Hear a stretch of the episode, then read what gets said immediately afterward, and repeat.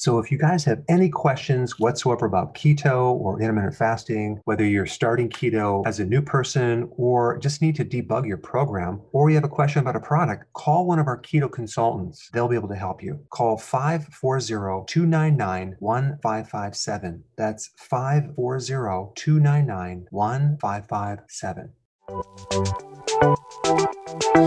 Welcome to the Dr. Berg's Healthy Keto and Intermittent Fasting Podcast, where Dr. Berg takes you on the journey for the truth about getting healthy and losing healthy weight.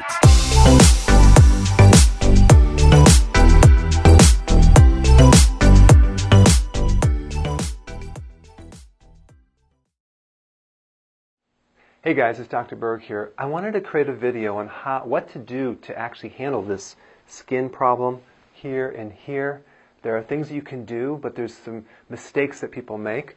Uh, the first thing you need to know is that hormonally, at age 38, things start shifting in the body. Now, over a period of a few more years, when you hit 50, now things really bottom out. So during the menopause time period, which is actually 52, but it can happen like 48, it can happen 56, hormonally, the ovaries stop working. Okay, so there's a backup organ and the backup organ is the adrenals on top of the kidney. You have two of them. And so you have this huge shift from ovarian hormones to adrenal hormones, okay? If there's any problem with those adrenals before menopause, everything is magnified. You get hot flashes, you have bone loss, you have a lot of loose skin, things like that. But really, this is a loss of collagen, okay? And that comes from a loss of certain hormones. So I'm going to explain what hormones. Um, all of these hormones decrease during menopause. Testosterone, which is more lean body mass, DHEA, that's an anti-stress hormone. That's kind of like a, a pre-hormone that gives you all the other hormones, and it's made by the adrenal gland. And then you have estrogen, that goes down, and estrogen uh, controls the fertility and the menstrual cycle and all that. And then progesterone, progesterone also goes down. That also involved involved in the second half of the menstrual cycle, and they estrogen and progesterone work together. So um, when one goes down, they should be in certain ratios. So when women are after menopause, they're considered estrogen dominant, which is kind of weird because it goes down. What they mean is the relative ratio of estrogen to progesterone is off. So even though estrogen goes down a little bit, progesterone really goes down low. So that would be create a situation when you're estrogen dominant. Very similar to if you were to like take um, I don't know uh, sodium and um, salt and potassium they work together. So if you have too much salt and not enough potassium, you get fluid retention.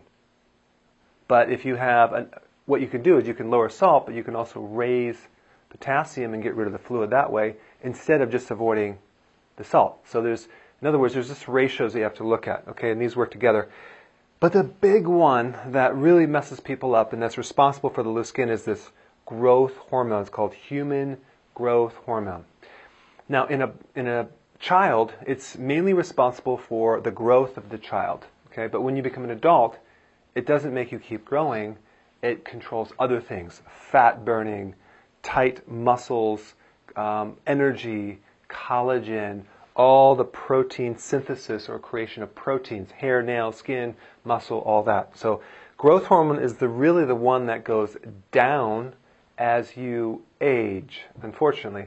So there are people that actually take growth hormone as a supplement, it doesn't work. Um, unless you're injected by an actual growth hormone, a synthetic growth hormone, that will work and that will actually help with your weight loss, lean body mass, and it's an anti-aging thing, but it has some slight minor side effects. It's very expensive. It's like $15,000 for every six weeks, okay? And then number two, if you take it over a period of time, your own glands shut down and you become dependent on it, and then you have to take more, and you get side effects like diabetes. So there's a lot of problems with taking hormones, and that's why um, I would only recommend taking it if, as the last resort. And you get people taking HRT, hormone replacement therapy, bioidentical hormones, which again, if you take those, you're going to create a lot of confusion in the different organs. And so you're going to, any hormone you, hormone you take, you indirectly shut down the gland that's supposed to produce it. So you basically put everything asleep. Same thing with the thyroid. You take it over a period of time, and then the thyroid doesn't have to produce anymore. Okay. Um, so now, when we have growth hormone that goes down, this is the buffer. This is the opposing hormone to cortisol. Cortisol is the stress hormone from the adrenal. That's the one that's very destructive on your protein. So if that's too high, you get you, your body bec- becomes in a, what's called a catabolic state or a cannibalistic. It breaks down proteins faster than it's building back up. So you get loss of muscle protein in your thighs and your butt. Yet you get loose skin here and here. Not a great sight. Saggy skin in your belly.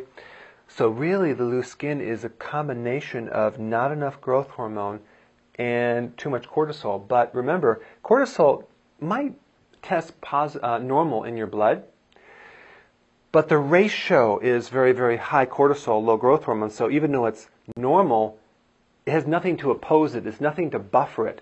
There's nothing to uh, kind of minimize it. So it's just a free cortisol that goes out there and destroys everything. So that's it's too much of this and not enough of this. So in the next part, I'm going to show you what to do about this situation. So check this out.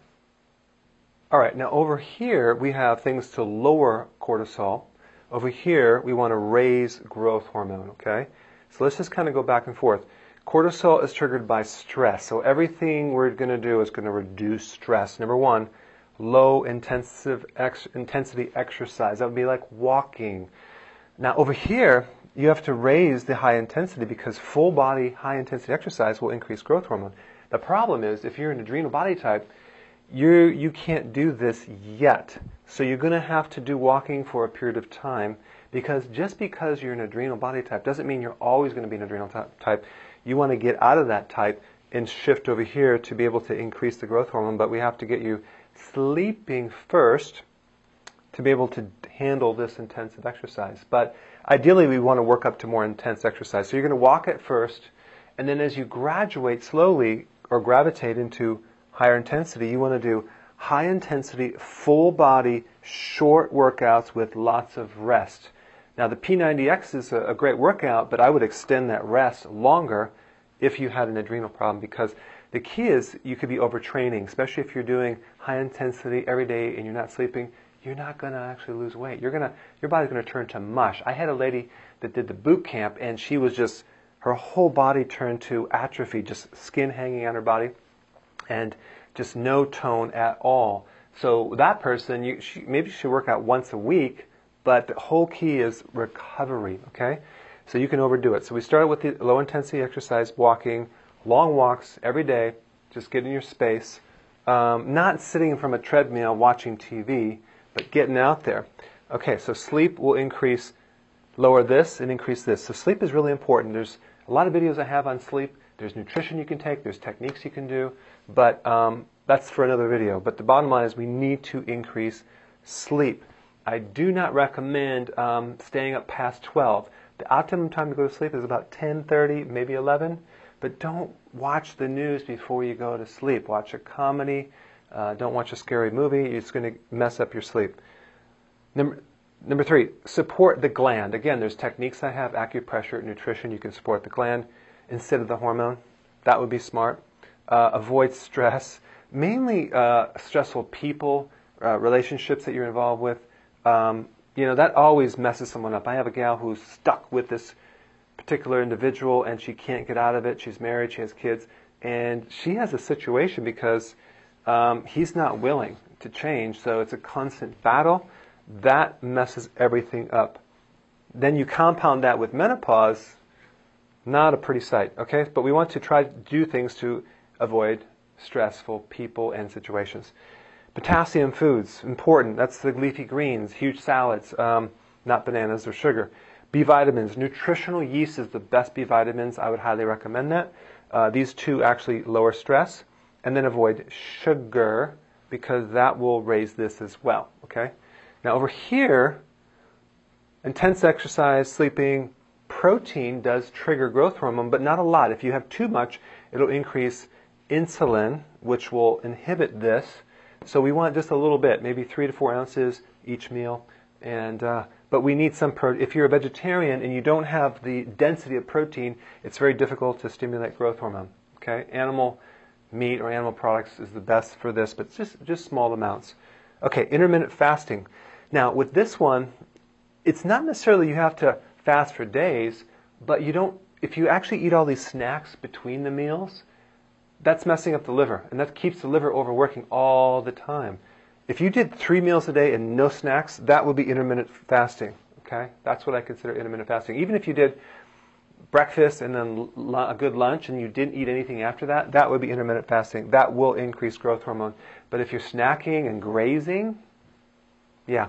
Why? Because the liver is where the growth hormone works through. So that liver is the hub, and that's connected to the digestion. So anything that is a strain on the digestion will slow the liver and slow this hormone.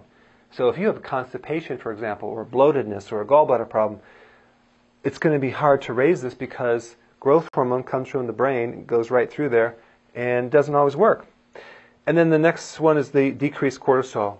Fixing this and avoiding sugar again will also improve these. So these are kind of the basic things that I look at if a person wants to tighten up their skin and lose weight. I'm going to look at all these things. I'm going to find out which one can we implement that they're not already doing. I'm going to look for ways that I can improve things they're doing but make it better. And these are a, a kind of a good flow chart that you can use to tighten things up. And you'll see over the next months the skin will start coming back and the collagen will start coming back. One last thing, and that has to do with digestion. If your stomach is not strong enough as far as the acidity, and the way you know that it's not strong enough is you get indigestion, bloating, acid reflux, GERD. That means you don't have enough acid. Watch my videos on that. Um, then you can't break down the collagen or the protein to be able to assimilate and pull it into your skin. That could be a reason why you have loose skin too, because you're just not digesting it. So if that's the situation, um, you can take something to acidify the stomach and really pull in that collagen into the cells to allow uh, your skin, nails, uh, hair, uh, collagen to come back. And a, a, really acidic stomach will allow you to absorb the minerals too, especially the trace minerals. And there's other videos I have that show about what trace minerals do. But trace minerals are basically minerals needed in small amounts that allow the protein to work better in your body. And that would be one supplement that might be very helpful if you have also hair loss and brittle nails, things like that. So it's not the big thing, but it'll actually kind of assist in that area. Okay, so go ahead and try these things and uh, comment below, and I will see you in the next video.